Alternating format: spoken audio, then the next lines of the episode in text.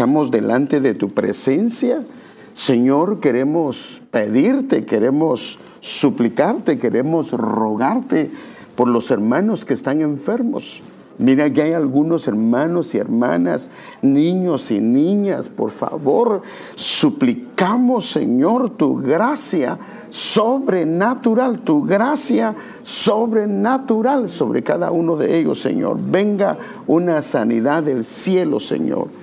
Y así, Señor, queremos pedirte que a través de tu preciosa palabra, tú nos puedas hablar hoy. Señor, háblanos, Señor, a través de tu preciosa palabra, Señor, y ábrenos el entendimiento, ábrelo, Señor, el entendimiento, nuestra mente, nuestros ojos, nuestros oídos, nuestro corazón, todo nuestro ser, para poder asimilar y comprender tu palabra. En el nombre de Jesús lo pedimos. Amén. Ah, como bien sabe, este, he empezado un tema con respecto al entendimiento espiritual. Y ese es el tema que hemos comenzado a hacer. Lo empezamos el viernes. Los entendidos resplandecerán como el resplandor del firmamento. Y usted puede ver ahí el universo y se mira tan eh, eh, eh, bonito porque todas esas luces que son estrellas están resplandeciendo y eso hace que se vea tan hermoso. Entonces lo que dice la Biblia aquí es que los entendidos van a resplandecer. O sea, no es promesa del hombre, esa es promesa directamente de Dios. ¿Me pueden subir un poquito más de volumen, por favor?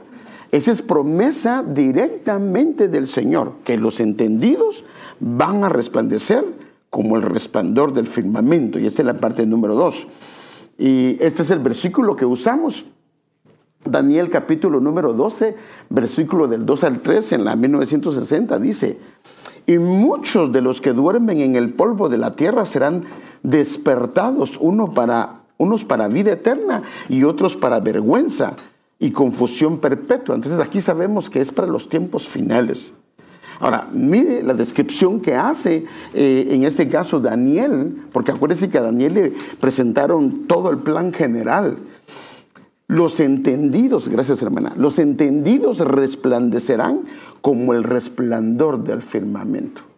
Y entonces, y, luego dice, y los que enseñan la justicia a la multitud, como las estrellas a perpetua eternidad. Y vimos ya diferentes versiones de eso, pero no quiero entrar en eso, sino que Aquí vemos dos grupos, pero lo que quisiera enfocarme es en el entendimiento y hoy me gustaría enfocarme más en lo que es la importancia del entendimiento. Luego me gustaría ver eh, cómo viene el entendimiento, luego qué es lo que bloquea el entendimiento y cosas así por el estilo que vamos a estar viendo. Entonces, ¿el entendimiento qué es? Lo vimos en, el diccionario de la Real Academia, dice que es la facultad de la mente que permite aprender. Es una, una capacidad para poder aprender, pero acuérdese, este es el ámbito o la esfera terrenal. Pero así como la esfera terrenal aplica esto en la esfera espiritual también.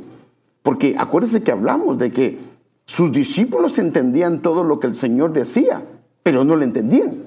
Sí entendían lo que Él hablaba, pero no entendían las enseñanzas que Él estaba diciendo a través de lo que Él explicaba. Entonces dice, es la facultad de la mente que permite aprender, entender, razonar, tomar decisiones y formarse una idea determinada de lo que es la realidad, porque a veces por no entender las cosas, hermanos, terminamos tomando decisiones completamente incorrectas. También el diccionario dice es la capacidad de pensar y obrar con buen juicio. Mire qué tremendo el entendimiento. Prudencia, reflexión, sensatez y responsabilidad. Entonces, vimos también que dentro de las capacidades espirituales, el Señor le ha otorgado a la iglesia. Ahora, acuérdese, aquí no estoy hablando de todas, por lo menos le mencioné algunas. Y fíjese, son capacidades espirituales provistas por Dios o en Cristo. Y a esto le podemos llamar armas poderosas. O sea, esto es tremendo, hermano. A esto se le puede llamar bien armas poderosas. A esa parte le podemos llamar armas poderosas. ¿Por qué le podemos llamar armas poderosas? Porque al tener una comprensión espiritual, al tener una inteligencia espiritual, al tener una sabiduría espiritual, al tener un discernimiento espiritual, una percepción espiritual, una visión espiritual, un conocimiento espiritual y un entendimiento, hermano, el enemigo no nos puede engañar. Las circunstancias no nos pueden engañar. Y la verdad que entonces ya no vemos como ve el hombre. Porque el problema de nosotros es que hay un obstáculo y creemos que ahí se acabó todo. Y Dios dice, no, pues si no es para que se acabe, si te puse ese obstáculo para que crezcas, para que pases, porque quiero llevarte a otro nivel, a otra dimensión. Entonces, estas son para mí armas que nos ayudan a poder vencer fortalezas. Ahora, ¿Por qué es tan importante? Porque este es el enfoque que yo con la ayuda del Señor quiero agarrar hoy. ¿Por qué es tan importante el entendimiento espiritual? Porque fíjense, pues, si entendemos lo que Dios está haciendo, va a haber tranquilidad. Porque en nuestra mente sabemos que Él tiene el control. El problema es que cuando comenzamos a dudar, cuando comienza a haber duda en nuestro corazón, porque no hemos entendido lo que está pasando. Entonces, de alguna manera viene desesperanza, porque ¿será que Dios me abandonó? ¿Será que me está castigando? Entonces el entendimiento espiritual lo que hace es conducir al Hijo de Dios, a la hija de Dios, a la quietud y a la paz en el camino del Señor. Entonces déjenme mostrarlo con un versículo. Mire cómo dice, y esto es cuando el Señor Jesús vino a la tierra. Recuérdese que él dice, a los suyos vino y los suyos no lo recibieron. Ahora, el que no lo hayan recibido, no perdió él. Quien perdió fueron ellos. Porque imagínense, por años, por años esperando al Rey de Gloria y ahora lo tienen enfrente y no lo ven. Entonces, cuando Jesús estuvo cerca de Jerusalén, vio la ciudad y lloró. Y esto estamos hablando al final del ministerio. Había una oposición hacia él. Y dijo, habitantes de Jerusalén, ¿cómo me gustaría que hoy ustedes pudieran entender lo que significa vivir en paz? Ahora, fíjense, pues, entender. Entonces el entendimiento, ahorita lo va a ver, porque el entendimiento tiene que ver con la paz. Pero no, ustedes son incapaces de poderlo comprender. Entonces, cuando nosotros entendemos, ¿Qué es el entendimiento o qué es lo que el Señor está haciendo? Nos trae paz. Déjeme mostrarle otra versión de este pasaje. Al acercarse a Jerusalén, Jesús vio la ciudad delante de él y comenzó a llorar diciendo, ¿cómo quisiera que hoy tú, entre todos los pueblos, entendieras el camino de la paz? Entonces, si entendían qué era lo que él venía a hacer, para ellos se iba a convertir en un camino de paz. La versión Reina Valera actualizada dice, lo que conduce a, la paz, tu paz. Él era el camino hacia la paz. Pero como no lo entendieron, ese fue el problema. Y la Reina Valera 2020 dice, lo que te puede traer paz. Pero ahora es demasiado tarde. Ahora fíjese, pues, el entendimiento a veces tarda, pero si tarda más del tiempo, hermano, puede ser tarde para algunas cosas. Entonces dice, pero ahora es demasiado tarde porque Acuérdese que vino la destrucción sobre Jerusalén y la paz está oculta en tus ojos. Pero ahora, la versión Dios habla hoy, pero ahora eso te está escondido y no puedes verlo. Entonces, déjame ver un cuadro para entender un poquito esto. ¿Cómo es lo opuesto cuando hay un entendimiento espiritual y cuando no lo hay? Déjeme enseñárselo. Por ejemplo, aquí hay dos hombres. Y si opera con entendimiento espiritual, hay cosas que se van a dar en él. Y si no opera, hay cosas que son propias también de esto. Entonces, por eso es que es muy importante el entendimiento espiritual. Por favor, recuérdese lo que le he estado explicando. El locutor estaba bien, que era el Señor Jesucristo. Pero los tres años y medio que Jesús anduvo predicando, la Biblia dice que ellos a cada rato les preguntaban, ¿ustedes no entienden? ¿Ustedes no entienden? Y al final, cuando ya Él resucita, estamos hablando después de los tres años y medio, Él dice que les abrió el entendimiento. Y si les abrió el entendimiento, ¿qué significa? Que su entendimiento estaba cerrado. Pero hermanos, a quien escuchaban no era cualquier hombre. A quien escuchaban era el rey de reyes. O sea que el entendimiento tiene que ser abierto. Ellos sí entendían cuando él hablaba de la, siembra, cuando él, entendía todo eso.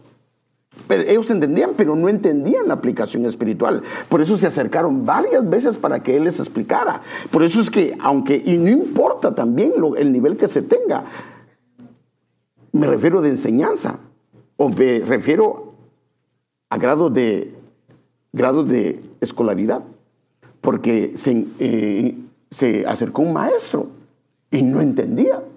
Y entonces el Señor le dijo, si te hablo cosas terrenales y no entiendes cómo vas a entender si te hablo las cosas espirituales. O sea que sí es importante, hermano, entender, porque el problema es que a veces nos hemos opuesto a algo que Dios está haciendo sin darnos cuenta que es la mayor bendición que viene para nuestras vidas. Entonces déjenme enseñárselo. Entonces aquí hay, puede haber un camino de frustración. Sin el entendimiento es un camino de frustración. Porque entonces entra la zozobra, entra la duda, entra y ahora qué va a pasar.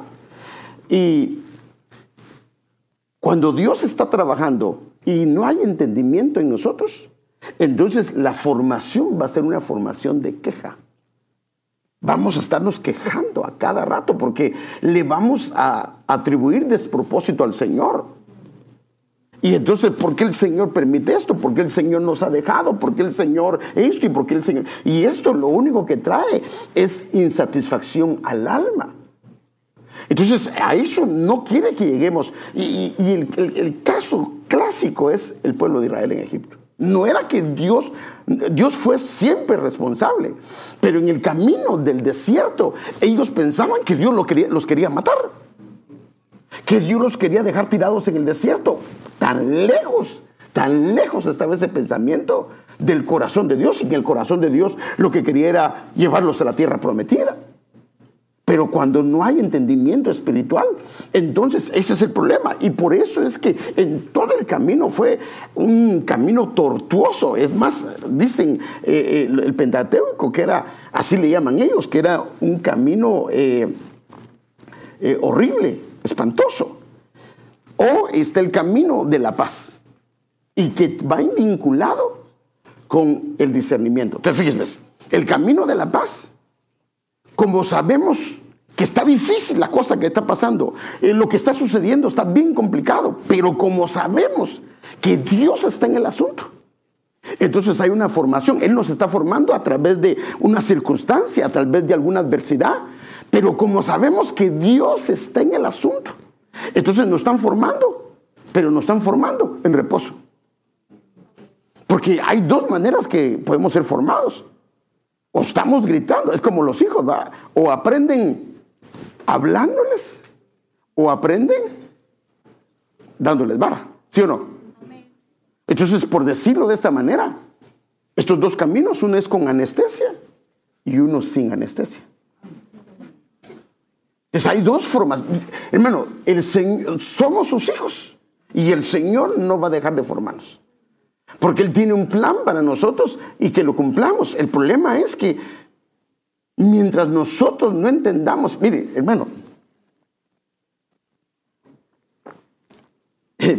nunca se me olvida que Héctor estaba pequeño. Y pues no sé, tal vez tenía unos 12 años o 14 años, no, recuerdo, pero bueno, total es que lo puse a lavar mi carro. Y ahí viene la mamá, va con la mamá, y dice, ja, mi amor, pero es tan chiquito, y esto y lo otro, y lo otro, y lo otro, y lo otro.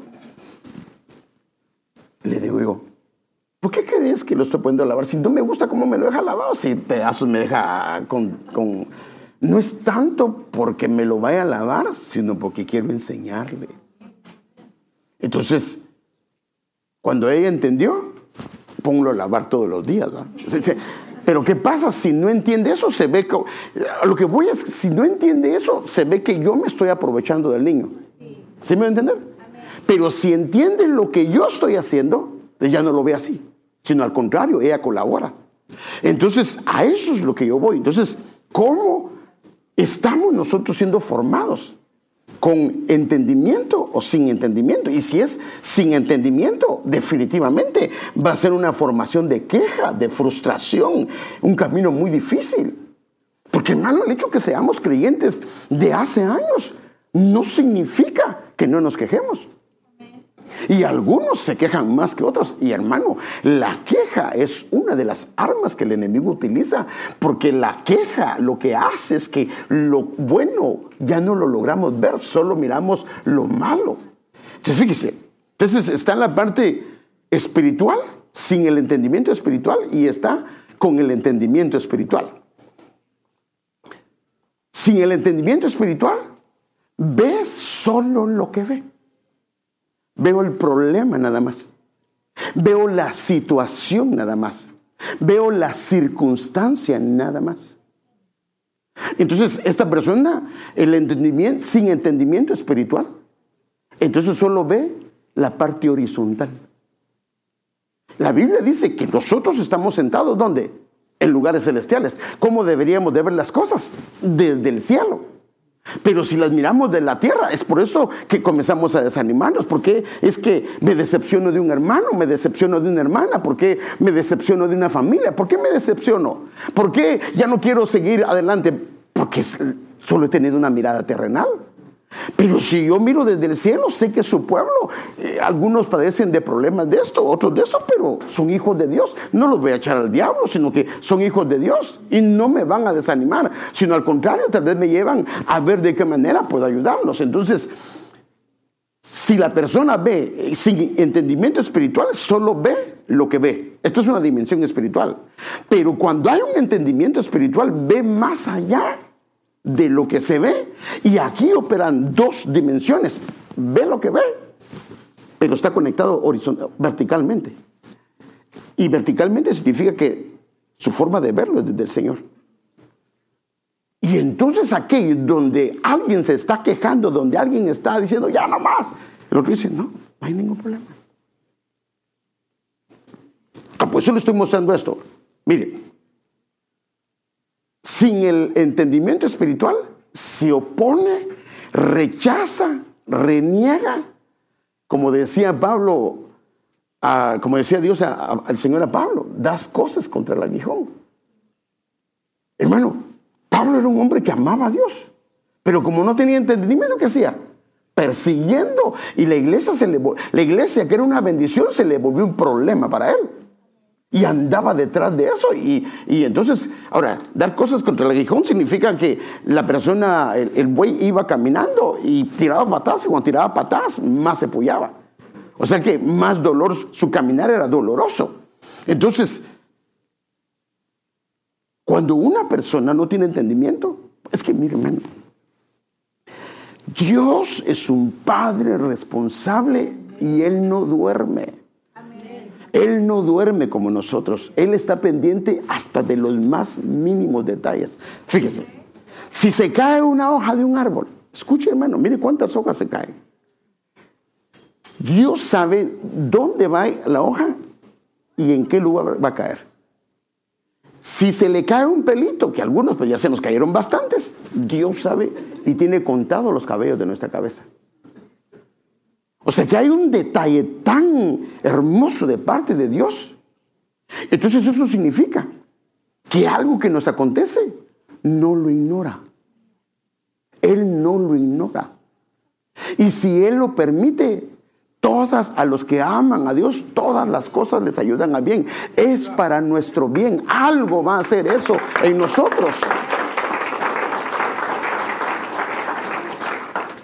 Cuando yo tengo el entendimiento que Él es un Padre responsable, que Él es bueno y que Él quiere lo mejor para mí, entonces comienzo a ver lo bueno. Pero hermano, ¿cuántos de nosotros hemos estado cantándole al Señor? Y el uno nos estamos quejando con Dios. Ahora, ¿por qué nos estamos quejando? Por una falta de entendimiento espiritual. Pero cuando hay un entendimiento, coopera con el plan de Dios, acepta lo que Dios decide, porque sabe que Dios tiene el control, asimila lo que Dios decide, porque sabe que Dios tiene el control, inclusive medita. Hermano, es la única manera de entender por qué Pablo, después que lo azotaban, él estaba cantando, él sabía que Dios tiene el control, y si le permitió esa azotada, algo había detrás de eso, y efectivamente, hermano, es que todo está bajo el control de Dios, y por eso es que el enemigo lo que no quiere es que el entendimiento lo tengamos. Me refiero al entendimiento espiritual. Porque sabe que con el entendimiento espiritual, usted y yo vamos a vivir una vida tranquilos. Pasó algo. ¿Qué hay aquí, Señor? Porque lo primero que hace el que no tiene entendimiento espiritual, ¿por qué? ¿Por qué si yo la iglesia estaba ayer cantándote? Y eso, no vida. Y fíjese, pues, y si el enemigo sabe que ese es mi problema, va a traer para que yo hable. Porque a veces donde más duele que hablen son los hijos. Hermano, si usted oye por allá a un vecino que le diga que es un mal padre, pues tal vez lo reflexiona, pero no le afecta tanto. Pero ¿qué si oye un su hijo? Que dice que no es un buen padre. Porque al decir, no, él no me quiere ayudar, no, no sé por qué me tiene así, no sé, yo he sido un hombre fiel. Entonces te estás quejando de Dios. Porque como quien dice, ¿por qué Dios ha bendecido a otros y a ti no te ha bendecido? No. Si Él no me ha bendecido, Él tiene un plan. Hay cosas que está formando en mí a través de cortarme las finanzas. Hermano, mire, Mire, yo no, no, se me olvida, hermano. Porque nosotros sabemos ese versículo que dice, todo lo puedo en Cristo que me fortalece. ¿Lo sabemos o no? ¿Y por qué nos quejamos? Porque sentimos que ya no podemos. Porque sentimos que queremos tirar la toalla. Y Pablo ahí en ese versículo está diciendo, he aprendido a vivir cualquiera que sea mi situación. Sé vivir en escasez como sé vivir en abundancia. ¿Será que se necesita aprender a vivir en abundancia? Sí, porque la abundancia te puede ser una piedra de tropiezo. Mire, por eso digo, todo tiene un... Es que, mira, nada, nada que te pase, por pequeño que sea, está bajo el control de Él. Todo, todo. Aunque sea... Mire, yo recuerdo, te lo a contar un testimonio, yo recuerdo que una vez tuve un accidente, tenía unas deudas que no lograba salir de ellas. Tuve un accidente, no fue, no fue muy grande. Y ese accidente fue la fuente que Dios usó para salir de las deudas que tenía. Pero yo no me quejé. Bueno, le agradezco al Señor que yo no me quejé. Pero lo más fácil es quejarse. Y a veces no nos damos cuenta que donde hay un obstáculo, donde ah, es que mi padre, todo lo que él sabe, él dice que no me dejará ser probado más de lo que yo puedo resistir. Y si eso lo permite, él está haciendo algo conmigo. Y si me está probando o me está permitiendo la prueba, es porque él me quiere llevar a otro nivel. Pero la queja lo que hace es que me retrocedo y después el Señor tiene que volver a empezar de nuevo. Fíjese, Recuerdo que nos habíamos casado con mi esposa, vivíamos en un lugar y siempre, siempre tratábamos de tener ahí, pues entonces estábamos jóvenes, jóvenes en la iglesia, en, mi casa. Pero esa fecha, hermano, me comenzó a ir, pero de patada, hermano. Pero mal, mal, mal. A tal grado que creo que se nos quitaron la luz. Imagínense, ya no tenía para la gasolina y tenía que irme en bus. Y yo bien preocupado, pero eso no me preocupaba. A mí lo que me preocupaba era si llegaba alguien y me miraba en esa condición. No era, no, era, no era que no tenía, sino a mí lo que me preocupaba era que llegara alguien, el que dirán. Acabo de mandar un mensaje que se llama El que dirán. Y yo le, le recomiendo, si está en el chat de la iglesia, escúchelo. Pero le agradezco a Dios porque algo hizo en la noche él. Y al otro día amanecí como que era un loco, hermano.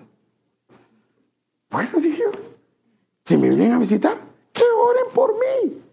Si, eh, si los frijolitos les puedo dar, pues frijolitos les vamos a dar. Y me fui tranquilo, hermano, se me quitó ese manto que tenía encima, hermano, del qué dirán, de qué. Y me fui, hermano. Y como allá no son como los buses de acá, que aquí los buses son bien bonitos para viajar. No, allá se iba uno apretadito. Y ahí nada que se queja y que es lleno de mañas uno, porque eh, lo van a maltratar. Hasta tiene que cuidarse uno porque se le vuela la billetera, pero bueno. Pero total es que iba así prendido, hermano. Cuando de repente, hermano, me atraviesa una palabra de Dios como una espada, hermano. He aprendido a vivir cualquiera que sea mi situación. Sé vivir en escasez, sé vivir en abundancia. Hermano, cuando me atravesó esa palabra, Padre, yo comencé a llorar en el bus. Porque entendí que Dios me había llevado a ese nivel. Que no me quejara, sino que me conformara, que estuviera contento. Y hermano, fíjese, ese mismo día, cuando yo regresé contento, de, fui al trabajo, fue un día hermoso, hermano, porque entendí, es que a eso es lo que voy. Si no entendemos lo que está haciendo Dios, el día va a ser terrible. Si entendemos lo que está haciendo Dios, va a ser un día hermoso y de oportunidad. Ese día regresamos a la casa con mi esposa y mi mamá me mandó un money orden, hermano. Padre Santo. Y a partir de ahí, hermano, yo hasta que vine aquí volví a sufrir otra vez de problemas de economía. Allá, ya, ya nunca más aprendí. Ya aprendí. Entonces a veces lo que Dios permite es porque está formando algo, porque Él quiere llevarnos a la imagen de Cristo, pero necesita quitarnos algunas cosas que no están bien, que no le agradan a Él. Y hermanos, uno de los problemas que más tenemos es el problema de la queja. Y es por no entender la parte de esta. Entonces, cuando hay un entendimiento espiritual, se coopera. Entonces dice, ¿qué vas a hacer? Entonces comenzamos a ver, ¿de dónde va a venir la provisión? Eh, Jehová, ¿de dónde va a venir? Señor, ¿a quién vas a usar? Así, hermano. Entonces, trae consigo, la, la falta de entendimiento trae consigo insatisfacción, desesperación, queja, intranquilidad. Pero el entendimiento, cuando sabemos que Él está operando, hermano, no hay nada que se salga de las manos de Dios. Por difícil y complicado que sea la situación, no hay nada. No hay nada. Entonces cuando hay un entendimiento espiritual, trae paz, acción de gracias, tranquilidad, contentamiento y reposo. Entonces tu caminar, feliz. ¿Cómo está hermano? Gozoso y tal vez no tiene ni para comer. Pero entiende que el padre por alguna razón lo está pasando por ahí. Pero ¿qué pasa si no tiene para comer? Ay, no sé qué pasa, hermana. No sé qué estoy haciendo mal. Tal vez no está haciendo nada mal. Simple y sencillamente Él le quiere enseñar que Él es el que provee. Que tal vez mi confianza está puesta en un hermano, en una hermana. Y Dios quiere que mi confianza esté solo en Él. Entonces, hay una gran diferencia en esto entre, por eso le estoy poniendo los dos, sin entendimiento espiritual y con entendimiento espiritual. Por eso es que yo veo la importancia del entendimiento espiritual. Ahora déjenme darle algunos ejemplos cuando no está en operación el entendimiento espiritual y solo opera en una dimensión horizontal. Cuando me refiero a la parte horizontal, me refiero que sí sé el problema, pero no logro ver más allá. Solo veo el problema y cuando veo el problema, entonces lo que veo es un gran problemón. Pero cuando veo el problema y veo que yo tengo un padre responsable, veo el problema, pero sé que el Señor, ese problema, está en su diseño. Dice la Biblia que todos los días de tu vida y de mi vida están diseñados en el libro de Dios. O sea que ese problema aquí va a suceder, o que me está sucediendo, estaba apuntado ahí. Inclusive él dijo, este va a venir para formar esto en ti y esta es la salida. Pero cuando me comienzo a quejar, ¿cree que veo la salida? La queja lo hace a uno perder la mirada y no logra ver, no logra ver, no logra ver. Y ahí está la salida. Hermano, si eso pasa aún en lo natural, ¿cuántas veces uno ha tenido un problema que no logra resolver? Está cansado y dándole lo mismo, se va un ratito a descansar. Regresa en reposo. Y así encuentra el problema. Entonces déjenme darle algunos ejemplos. Por ejemplo, los hermanos de José. Fíjese pues. Cuando José les cuenta el sueño, como ellos solo lo vieron a nivel horizontal, lo que se pusieron fueron bravos. Bravos, se enojaron con él, hermano. Y al contrario, comenzó a haber un enojo tan grande que quisieron llevarlo a la muerte. Pero no entendieron que la parte espiritual de Dios. Entonces, mire, aquí está. Génesis 37, 19 al 20. Y se dijeron unos a otros, aquí viene el soñador, en forma de burla. Ahora pues vengan, vengan, matémoslo y arrojémoslo a uno de los pozos y diremos una fiera lo, lo devoró. Entonces veremos en qué quedan sus sueños. Los hermanos de José no entendieron la función espiritual que Dios le había dado a José. Hermanos, José había sido levantado para que la familia de Jacob fuera bendecida enormemente. Pero Dios quería usar a José, no usó a ninguno de los demás en ese entonces, sino era José.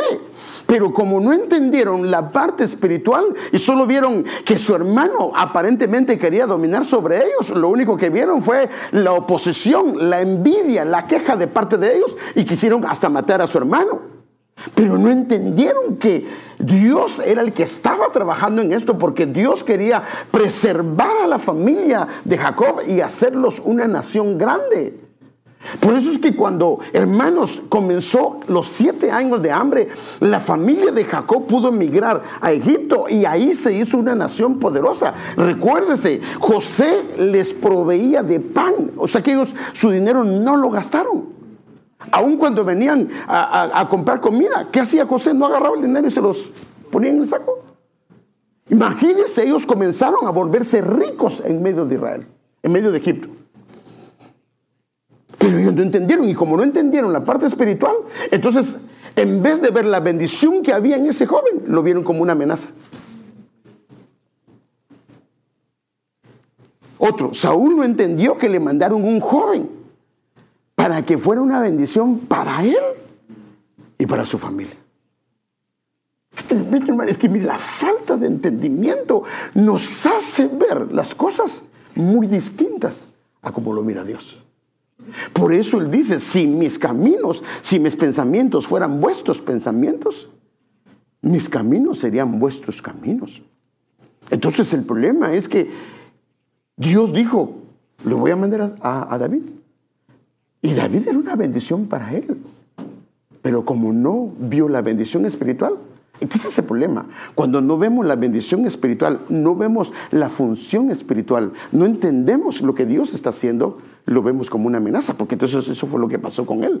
Usted sabe que comenzaron a decir, porque él venció a Goliat, la gente comenzó a decir, David mató a sus miles. No, eh, Saúl mató a sus miles y David a sus diez miles. Y y imagínense qué tipo de padre, porque creo que un padre se debe de alegrar cuando sus hijos salen adelante. Y él se enojó, porque aquí dice, y se irritó mucho Saúl y le disgustó el suceso, pues decía, dan miriadas a David y a mí millares, solo le falta, solo le falta ser rey. Y desde aquel día en adelante miraba Saúl, a David, con ojos de envidia. Saúl, hermano, y eso que David lo hacía, porque David cuando tocaba su instrumento venía reposo sobre él. No entendió que este hombre era para bendecirlo. Por eso es que tenía celos de él y lo quería matar. Inclusive, hermano, él lo apartó de él. Cuando Dios lo había enviado para que estuviera en medio de la familia del rey, para que bendijera a él y a su familia. O sea que hay gente que ha sido puesta para bendecirnos, pero a veces la gente que ha sido puesta para bendecirnos y para hacer una bendición, no necesariamente nos van a decir lo que nos agrada. Porque hermano, a veces la gente que es bien nice, mm, sí es nice por su forma de ser, pero no es, desde la perspectiva bíblica, no está bien. Porque lo correcto es que si Lala me conoce y ve un problema que hay en mí, ella se puede acercar. Si me ama, yo estoy voy por un camino incorrecto y ella no me dice nada. Entonces yo creo que si yo veo un problema en mi hermano Luis, bueno, Ay, Luis, no te duermas, no te duermas, Luis. Como dijo, como dijo aquella hermana, ¿verdad? Ah, no, pastor. Yo dormía, pero mi corazón velaba. está bien, está bien, está bien, está bien, está bien, está bien. Está meditando, está bien, está bien, así se hace. Oh, ese es entendimiento espiritual, ok, otro nivel espiritual. Bueno, ya me perdiste, Luis.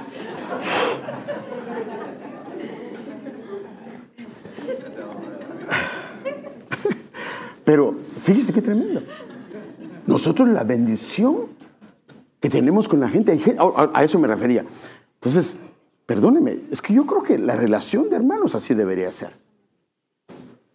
Si ella ve algo incorrecto a mí, que se acerque y me diga, mira, yo veo esto y esto y esto y esto. Ahora, una vez, ahora si me lo está diciendo cada rato, eso ya no está bien, pero una vez me lo dice, me lo deja. Ahí que yo decir. Pero imagínense, hermano, porque hay gente que no le dice a uno nada y sabe que uno está mal, pero es que les da pena. No, yo pienso que lo correcto es que los hermanos nos lavemos los pies. Y si hay algo que no está bien, que le digamos, hermano, discúlpeme, tal vez no entiendo lo que usted está haciendo, pero yo quiero decirle que eso no me parece. Pero a usted. Entonces, este hombre no entendió que este joven era una bendición para él, porque lo vio solo en el ámbito terrenal. Y cuando el otro comenzó a... Y es que ese es el problema. Miren, nosotros tenemos diferentes departamentos. ¿Qué si Dios le da la gracia a alguien para hacer en ese departamento algo muy bonito? ¿Qué se despierta a los demás? Si lo ve como una amenaza. Entonces está viéndolo a nivel horizontal. ¿Ok? Está viéndolo a nivel horizontal. Pero ¿qué si le ha pedido al Señor que lo ayude? Y viene Dios y envía a alguien. Dios es un, es hermano, es hermano, es una respuesta de Dios. Pero como está en el ámbito horizontal, lo único que ve es una amenaza. Que Dios dice, si te estoy mandando ayuda.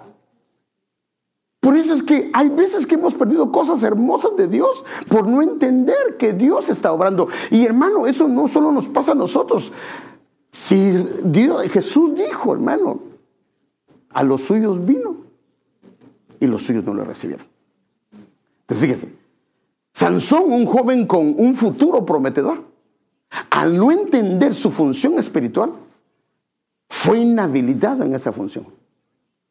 Eso es tremendo, hermano. Fíjese, aquí veamos un ejemplo, porque él era nazareo, nazareno, no debería de, juntarse con alguien que no fuera del pueblo del Señor. No debería de comer, de beber vino ni nada por el estilo. Entonces lo que pasó. Y cuando regresó a casa, porque fue a, a, Filistea, se lo contó a sus padres y les dijo, porque fue a ver a una mujer, por favor quiero que hagan todos los arreglos para casarme con una mujer filistea que bien tigma. Y fíjese qué tremendo, ese lugar significa porción asignada, o sea que estaba dejando su porción, lo que Dios le había asignado, y fue a agarrar la porción que no era. Pero sus padres le dijeron, ¿para qué tienes que ir a buscar esposa entre esos filisteos paganos? ¿Acaso ya no hay mujeres entre nuestros parientes o entre todos los israelitas? Sansón le respondió, esa muchacha es la que me gusta. Mi hijo, pero no le conviene. Esa muchacha le gusta beber. Sí, pero esa quiere. Va pues mi hija, ese muchacho no te conviene. Se ve que el hombre ni siquiera ama al Señor, no quiere nada con Dios. Ese me gusta porque está guapo. Es que hermano, guapos hasta cuando uno se casa, si nos viene bien. Pero ya después con tanta comida, a veces uno comienza a agarrar otra forma. Pero, pero entonces vino, fíjese, pues vino el padre y le comenzó a aconsejar. Y fíjese qué tremendo. El Espíritu de Dios venía sobre él. Tenía la fuerza de hacer tantas cosas.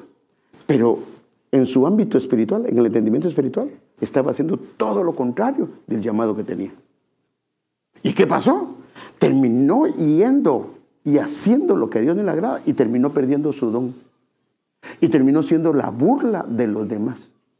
tremendo, hermano. Qué tremendo. Entonces, ¿cómo alguien puede quedar inhabilitado? por no entender lo que Dios lo ha llamado. El viaje de Israel por el desierto fue un viaje difícil. Yo estoy hablando del entendimiento, hermano. Qué importante cuando comenzamos a ver el entendimiento, la importancia que hay en nuestro caminar. El viaje de Israel por el desierto no era para matarlos, no estaba en el corazón de Dios eso, sino Él quería mostrárseles a ellos, a ellos de una manera sobrenatural. Fue un viaje difícil y muy complicado porque ellos no tenían un corazón entendido, y esto lo dice la Biblia. Mire que dice Deuteronomio 29:3. Pero hasta el día de hoy el Señor no les había dado un, un entendimiento capaz de comprender, ni unos ojos capaces de ver, porque cuando no hay entendimiento, lo que no hay es ojos para ver, me refiero a espirituales, y oídos para oír. Ni oídos capaces de oír. Ahora, ¿qué pasó? Como no había entendimiento entonces, todo el camino del desierto fue un camino, así le llaman ellos, espantoso. Y no era ese el propósito del camino. El camino ese era para dejar marcados en ellos los portentos, la gloria, porque hermanos, a ningún pueblo se le manifestó Dios como se les manifestó a ellos. Ellos tenían todos los días, hermano, una columna de fuego para alumbrarlos de noche. Ellos vieron, hermano, el poder de Dios, una nube del Señor caminando con ellos, una nube que los cubría. Ellos vieron sus vestiduras crecer juntamente con los niños. Ellos comieron un maná que algunos inclusive dicen que ni siquiera ellos iban al baño. Porque esa comida era comida de ángeles. Pero cuando ves la Biblia, es el pueblo que más se quejó. No era porque Dios no obró, sino porque no entendieron. Al contrario, comenzaron a quejarse, comenzaron a murmurar a tal grado que llegó un momento que Dios dijo que todos estos se queden tirados en el desierto. Y solo los que ellos dijeron que no iban a entrar, van a entrar. Mire cómo, mire, mire lo que hacen la falta de entendimiento. Porque quienes habiendo oído lo provocaron. ¿Acaso no fueron todos los que salieron de Egipto guiados por Moisés? Porque cuando una persona no tiene entendimiento comienza a quejarse y comienza a provocarlo, que inclusive puede volverse un querer tentar a Dios. ¿Con quiénes se disgustó? Ahora, hermano, la falta de entendimiento espiritual puede llevar a que Él es un padre y nos va a proveer. Mire, mire hermano, eso es como a veces hay un hijo en casa, una hija en casa, que uno está descontento por su conducta, pero le quita el techo, le quita la comida.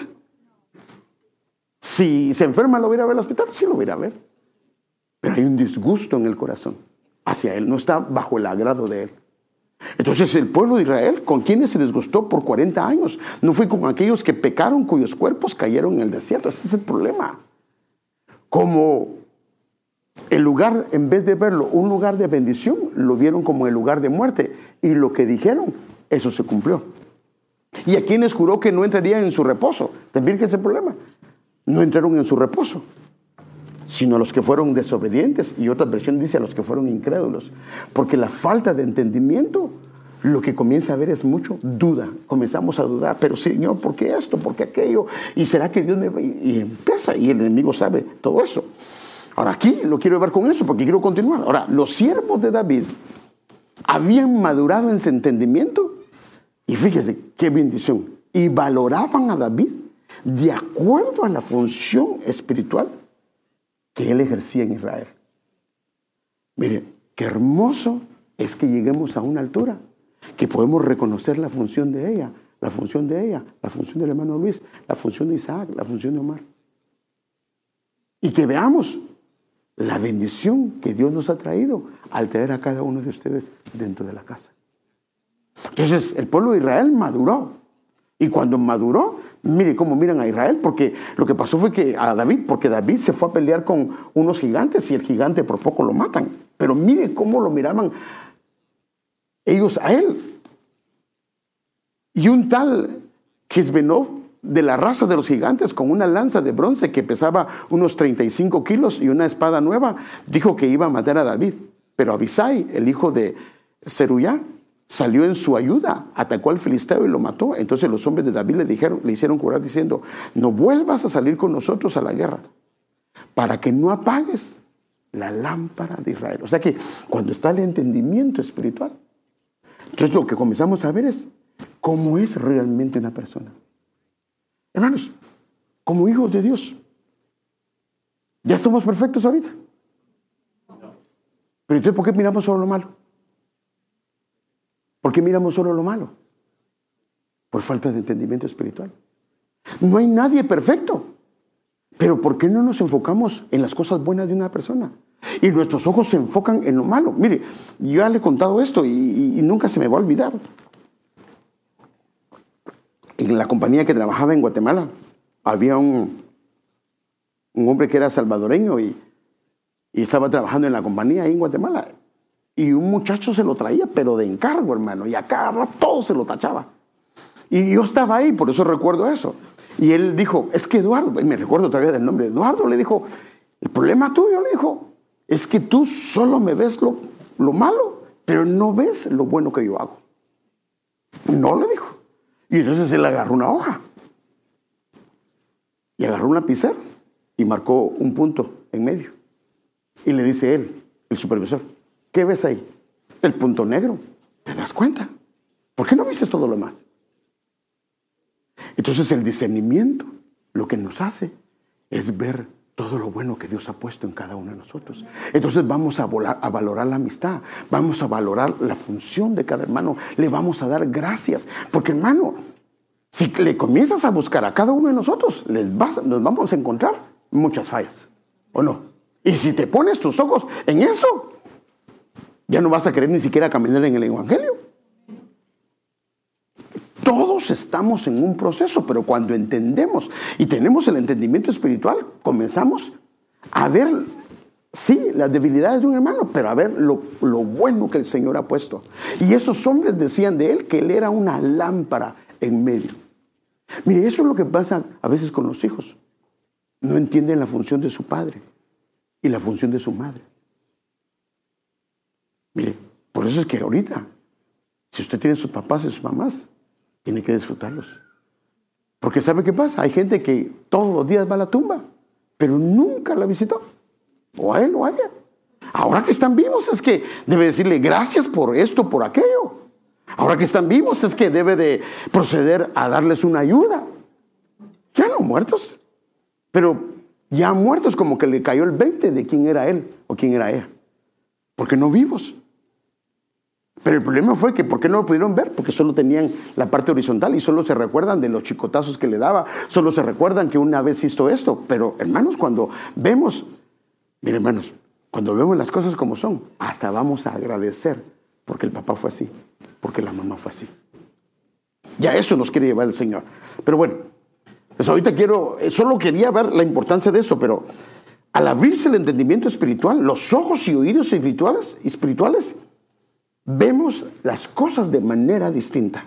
Mire, aquí hay un caso. Un hombre que tenía sus ojos espirituales, su entendimiento espiritual, y uno que no lo tenía, que era un siervo. Y por eso es que podemos ver cómo miran las, dos, las cosas. Estaba el profeta Eliseo y, se, mandó el rey, mandó a atacarlo y mandó a, a matarlo. Hermano, si a usted le dice que viene fulano de tal en contra de usted, bueno, yo creo que la sensatez de uno nos vamos de ahí, va. Pero este hombre tenía un entendimiento espiritual tan desarrollado que él sabía quién lo cuidaba. Y aquí vemos que cuando opera el entendimiento espiritual, en qué estado está una persona y cuando no lo opera, en qué estado está. Entonces dice, entonces el rey de Siria ordenó, vayan y averigüen dónde está Eliseo para mandar a capturarlo. Cuando le avisaron al rey que Eliseo estaba en Dotán, envió ahí carros, caballos y un gran ejército. Llegaron de noche y rodearon al pueblo. A la mañana siguiente, el sirviente del profeta, este no tenía el entendimiento espiritual habilitado, se despertó temprano cuando salió afuera y vio un ejército con carros y caballos que rodeaba la ciudad. Le dijo a Eliseo, maestro, ¿qué vamos a hacer? Yo me imagino que hasta estaba temblando, hermano. ¿Y cómo estaba el otro? Es que esa es la diferencia, hermano. Porque mire lo que hace el otro. Y Eliseo respondió, no tengan miedo. Hermano, si, el, si el profeta no tiene entendimiento espiritual, vos busquemos un lugar donde podamos, sí, qué sé yo. ¿Sí o no? ¿Sí o no hubiera hecho eso?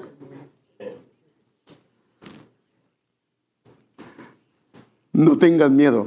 Son, a la mire hermano, Mire, el entendimiento. Son más los que él sabía que era un profeta del Señor. Y usted es un hijo que tiene el sello del Espíritu Santo como garantía. Fuimos adoptados como hijos, hermano. Ningún padre en lo natural deja a un hijo tirado. A no ser que sea un mal padre, pero no lo hace menos Él, que Él es más responsable, mucho más que nosotros. Son más los que están con nosotros que los que están con ellos. Luego Eliseo oró y dijo, Dios te ruego que los ayudes a darse cuenta de lo que sucede. Entonces Dios ayudó al sirviente y éste vio cómo la montaña estaba llena de caballos y carros de fuego que rodeaban a Eliseo. Entonces cuando viene una situación, al padre. ¿Y ahora qué vamos a hacer, muchachos? Llegaron ahí, ahora qué. Sabe todo eso antes de que el enemigo. Todas las maquinaciones del enemigo. El Señor las sabe. Y manda la gente indicada. Y por eso es que, inclusive, bueno, yo recuerdo. Eh, Robert, el esposo de Katy, me estaba contando un día que le quitaron su trabajo y pasó por un tiempo de prueba muy difícil. Pero antes de que le quitaran el trabajo, como dos, tres días, el cabal soñó que le estaban quitando el trabajo. O sea que como que Dios lo que hace es que te manda a avisar, te prepara, te dice. Este es el Padre que nosotros tenemos, hermano. Entonces, cuando se abre el entendimiento, entonces lo que viene lo vamos a ver de una manera diferente. Entonces, sabemos, aquí es donde quiero, solo le di un poquito, ¿cuánto tiempo llevo? Padre Santo. ¿Ah? Ya tienes hambre vos. ¿Ah? ¿Cuánto? 52. Bueno, deme cinco minutos, bueno, deme cinco días. Porque quiero enseñarle algo, hermano, porque quiero enseñarle cómo aquellos que son entendidos tienen el, temor del Señor operando en la vida de ellos. Déjenme enseñarles. Mire, eh, hay unos pasajes de la Biblia que le llaman acrósticos. ¿Qué significa acrósticos? Significa que cada ah, estrofa empieza con una letra del alefato hebreo.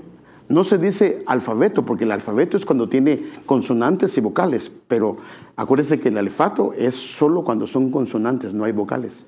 Entonces, este capítulo 111 y el 112 son salmos que le llaman acrósticos, solo que algunas versiones no lo ponen, pero sí son acrósticos. Si va, hay versiones como la NBI, como la Biblia textual, que esas sí ponen lo, que está, porque así está. Entonces fíjese, pues, aleluya, dice.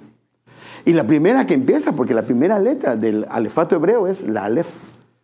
Dichoso el hombre que teme a Jehová.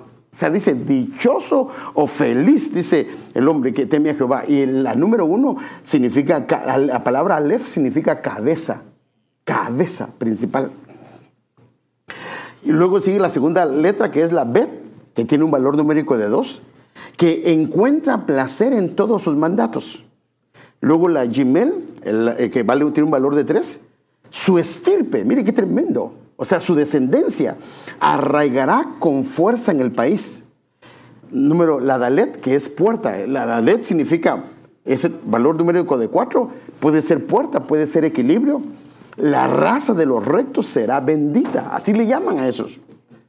Luego está la G, que es la número cinco, que tiene un valor de número cinco. Su casa abundará en riqueza y bienestar. Pero mire, hablo de los que temen al Señor. Y luego está la Bao, que es valor de número 6, se afianzará su justicia para siempre. Eso estamos hablando del primero, del título es del que teme al Señor. Pero en el versículo número 4, en el número 7 es la Saín. La Saín es la número 7. Ahora, mire, mire qué dice. En las tinieblas iluminan los rectos. Y la Het, que es la número 8, tierno, clemente y compasivo. Pero esta parte, en las, en las tinieblas iluminan los rectos, yo quiero mostrárselo en otras versiones. Porque se recuerda que los entendidos, ¿qué dice la Biblia? ¿Se recuerda lo que dice Daniel? Los entendidos resplandecerá como el resplandor del firmamento. Entonces, mire, aquí dice que los que temen al, al, Señor van a, en las tinieblas, iluminan a los rectos, o sea que son como una lumbrera. Pero mire cómo dice la versión eh, hispanoamérica. En las tinieblas iluminan los rectos, dice, brilla en la oscuridad, es luz para los rectos, es clemente, es compasivo, es justo. O sea que una persona entendida tiene esas características. Siempre es luz, siempre es luz. Pero imagínense que va a un lugar, mire, mire hermano, yo, yo a veces uno, fíjate vos que me pasó esto y esto, estoy enfermo de esto. Vos, mi abuelita se murió de eso. A la gran ¿qué, qué palabras de aliento, ¿ah? No, hermano, nosotros tenemos que animar al pueblo del Señor. Cortar con eso. Mire la TLA, como son bondadosos, justos y compasivos, guiarán a la gente honrada como una luz en la oscuridad. O sea que los entendidos resplandecen como la luz y los entendidos se vinculan con los que temen al Señor. Y aquí es donde lo quiero llevar yo. Fíjese, pues, el principio de la sabiduría o la suma de la sabiduría es el temor del Señor. Pero yo quiero presentárselo con el tabernáculo, porque es donde quiero llevarlo. fíjese, voy a irme un poquito rápido porque quiero ir al tabernáculo. Entonces, el principio de la sabiduría. Ahora, en el hebreo no existen las vocales. Entonces esa palabra que dice es, no está. El principio de la sabiduría, el temor del Señor. La BTA dice de esta manera, el temor del Señor es el principio, pero mire cómo lo dice, o la suma de la sabiduría.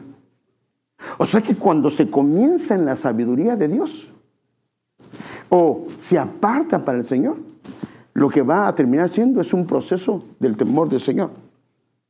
La, pueblo de Dios dice, tomar del Señor, ah, temor del Señor es el comienzo de la sabiduría. Buen entendimiento tienen todos los que practican sus mandamientos. Pero voy a ir un poquito rápido porque,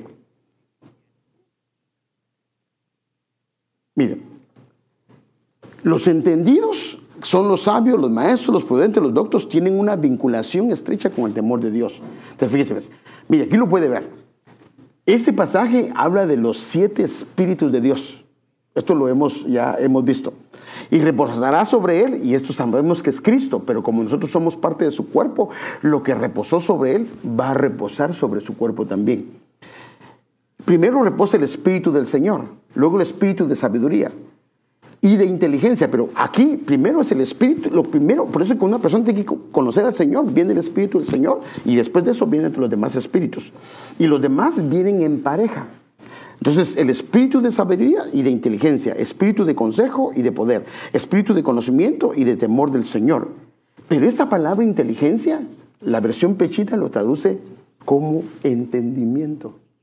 O sea que el entendimiento también es un espíritu, es uno de los espíritus de Dios, pero yo quiero llevarlo a eso. Entonces aquí podemos ver, está el espíritu del Señor, o sea, el espíritu de Jehová, y va, va de la mano el espíritu de sabiduría y el espíritu de entendimiento, el espíritu de consejo y el espíritu de poder, el espíritu de conocimiento y el espíritu de temor del Señor. Pero lo voy a llevar un poquito rápido.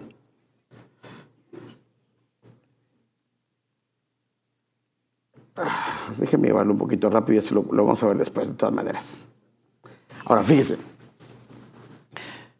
El espíritu del Señor, eh, o sea, se mezclan con espíritu de sabiduría y espíritu de inteligencia, pero también se muestran como espíritu de sabiduría y espíritu de temor. O sea, que hay una mezcla ahí porque son los espíritus del Señor. También el espíritu de inteligencia con el espíritu de conocimiento, y eso están en parejas. Y si usted comienza a buscar la Biblia, están en parejas.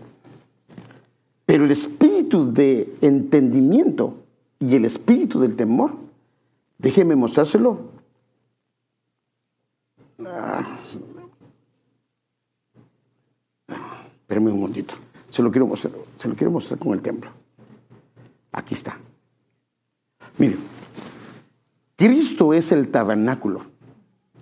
Está el lugar santísimo, el lugar santo y está el atrio.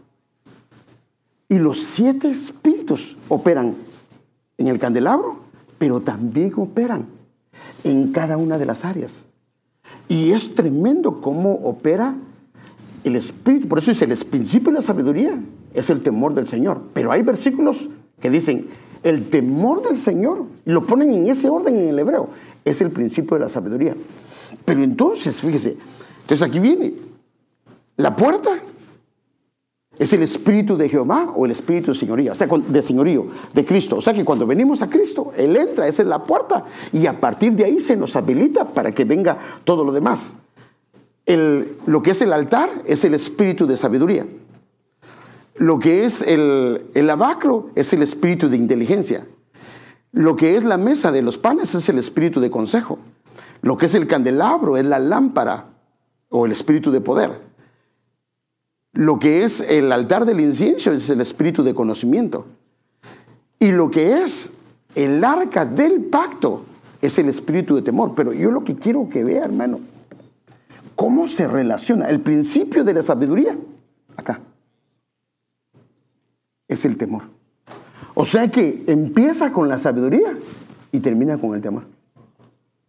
O sea que el camino, por eso dice la suma de la sabiduría, lo dice la BTA 2003, la suma de la sabiduría es el temor del Señor. O sea que cuando hay un camino, por eso es que el camino fue abierto por Cristo, entonces lo que viene, hermano, es el temor del Señor. Y los que, eh, eh, y los que operan en este espíritu, hermano amado, el temor del Señor opera en ellos. Entonces déjenme vérselo rápidamente. Entonces, el principio eh, del alefato es la alef, o si vamos al griego sería la palabra ah, alfa, alfa o alef. Pero si vamos al alefato hebreo, el final, el resultado es la omega o la tau. La tau es la última o la omega en el, en el idioma griego. Pero quiero enseñarle esto. Entonces viene el Señor Jesús y dice esto. Yo soy el alfa y la omega, el primero y el último, el principio y el fin.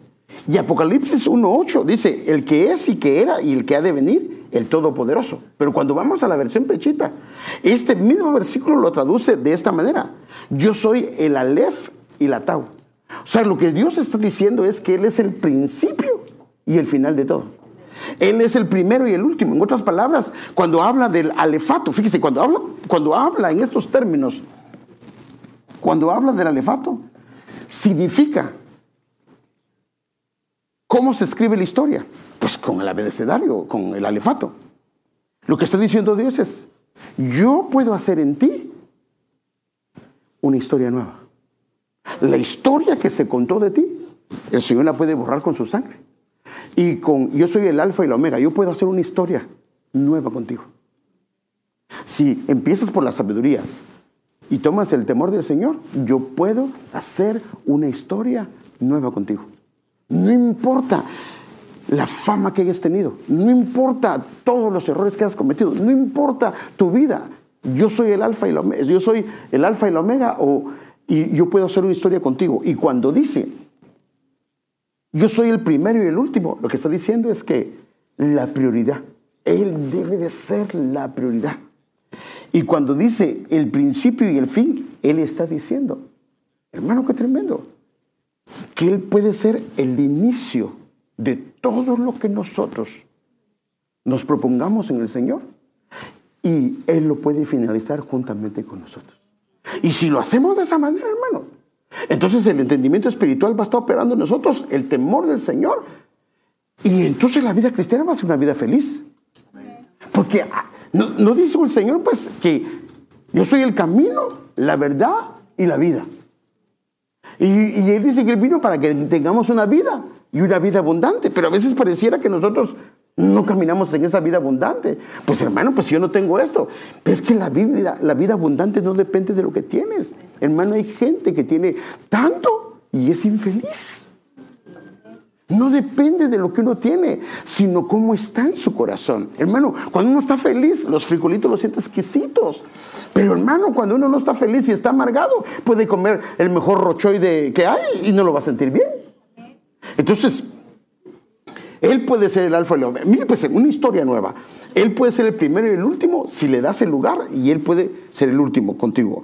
El principio y el fin de cada cosa que hagas en tu vida, de cada proyecto que hagas. Pero mire, este, esta es la parte que me llamó la atención. El que es el que era en medio de lo que estés haciendo y el que ha de venir. Y dice el Todopoderoso, no importa en qué etapa estás, Él es el Todopoderoso. El principio, en medio o al final. Y los entendidos, y esto es lo hermoso hermano, los entendidos comienzan a operar de una forma que lo agraden a Él. Mire, la Biblia dice que a causa del temor que operaba en Cristo, el Padre lo escuchaba. ¿Cómo así? Porque Él inclusive cuando tenía una dificultad, tenía cuidado de cómo le hablaba al Padre. Por ejemplo, cuando estaba en el Getsemaní, ¿cómo le habló? ¿Fue con respeto o no? Sí, amén. Padre, hermano, hermano, él era el Hijo de Dios. Padre, si es posible, pase de mí esta copa, pero no como yo quiero, sino como tú quieres. Entonces, el entendimiento espiritual sabía que el Padre tenía el control que lo que le estaba sucediendo estaba bajo el control, bajo el gobierno, bajo la providencia de Dios y que nada se salía de la mirada de Dios. Y entonces eso le dio tranquilidad y a pesar de que era difícil, él sabía, hermano amado, él sabía que Dios estaba en el asunto. Entonces ahora viene él ya glorificado, dice, yo puedo ser tu alfa y tu omega, yo puedo ser tu alef y tu tau, yo puedo ser el primero y el último en tu vida, yo puedo ser el principio y el fin, yo puedo ser el que era, el que es y el que será el Todopoderoso, porque nada es imposible para Él. Todo poder se le ha sido dado en el cielo y en la tierra. Lo único que tenemos que decir es, sí Señor, ayúdame, pero para que podamos vivirlo, el entendimiento espiritual tiene que operar. Porque si no opera el entendimiento espiritual, solo van a ser palabras de aquí y mañana ya nos estamos quejando por el calor. ¿Se ha quejado del calor? Hermano. No debemos de dar gracias. Es que miren, cuando el enemigo sabe que por todo, hermano, todo. Y qué triste es cuando uno llega a quejarse por todo, hermano. Qué hermoso es cuando das gracias por el sol. Hermano, ¿qué pasa si el sol se desapareciera por un mes? ¿Qué crees que harías el día que salga el sol? Te sales al sol, capaz que te quedas ahí todo el día y apreciando el sol. El problema es que nosotros dejamos de dar gracias por todo lo que Dios nos da. Hemos dado por sentado todo lo que tenemos. Hermano, ¿por qué tiene que dar gracias uno por su salud hasta que se enferma? Cuando deberías de estar agradecido por la salud que Dios te ha dado. Alguien decía, es que el problema de nosotros es que, que nos gustan los milagros esos espectaculares. Pero decía esto, fíjese hermano, y con esto termino. Uno oye, fíjese qué tal milagro. Pero dice, no, no es más milagro. Déjenme contárselo de esa manera. Porque dice que cuentan esa historia. Iba un señor, tuvo un accidente y en el accidente eh, se le cortó una mano y en ese momento estaba pasando una ambulancia, agarró la mano, se la metieron en hielo y entonces después que llegó cabal había un cirujano que operaron y él no perdió la mano. Y uno dice, y eso es un milagro, y sí es un milagro. Pero no es más milagro el que te vayas a tu, trabajo y regreses y no te haya pasado nada. Pero eso no lo agradecemos. Pero eso no lo agradecemos. Mire, hermano, ¿cuándo se ha dado gracias por el agüita? Por la comida, por el techo donde estás. Imagínense que hermana que tenía antes un apartamentito, que, un cuartito donde todo el mundo estaba apretado. Y Señor, proveenos una casa. Y dice Dios, te voy a proveer una casa bonita.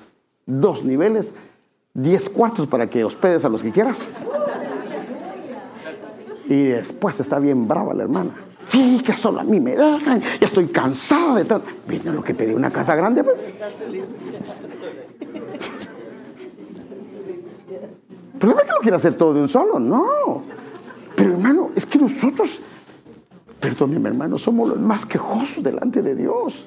Ya debe de desaparecer, la queja de nuestros labios y darle gracias, que honremos al Señor con nuestros labios, que, lo, que hermano, si hay algo, busquemos la parte espiritual. ¿Qué Dios está haciendo? ¿Por qué el Señor me permitió esto? ¿Por qué me cerraron esta puerta? ¿Por qué me cerraron aquella puerta? ¿Por qué es que Dios no me permitió esto? Hermano, hay una, siempre hay una razón, pero nunca es porque Dios nos odia, no, porque nos ama, por eso nos limita puertas, por eso no permite a tal o cual cosa. Dios tiene un tiempo para todo. Y Él dice que tiene planes de bien para mí, planes para un futuro y una esperanza hermosa en Él. Y el entendimiento espiritual, el entendimiento espiritual me va a ayudar a poderlo ver. Y entonces mi camino va a ser feliz. Feliz, hermano. Eso es lo que Dios quiere. Ve a tu trabajo, hermano. La bendición de tener un trabajo. ¿Te imaginas estás en el trabajo quejándote? ¿Cómo vas a estar tú ese día quejándote? Vas a sentir que no se acaba el día. Pero si en la mañana, papito, gracias, gracias por mi trabajo. Te agradezco por ese lugar que me has dado para poder alimentar a mi familia, para tener un techo. Vas a tu trabajo tan agradecido, hermano. Así deberíamos decir, ¿o no? ¿O no? Entonces ya no te quejes sino que el Señor hoy traiga un entendimiento espiritual y que nos ayude a ver las cosas como Él las mira. Padre, gracias. Gracias, Señor. Gracias por tu amor y tu bondad. Señor, perdónanos si han habido quejas, murmuraciones, eh, ha habido frustración en nuestro caminar a falta de entender lo que tú tienes para nosotros. Por favor, Señor, por favor, Señor, te clamamos, te rogamos, te suplicamos que traigas el entendimiento espiritual. Trae entendimiento espiritual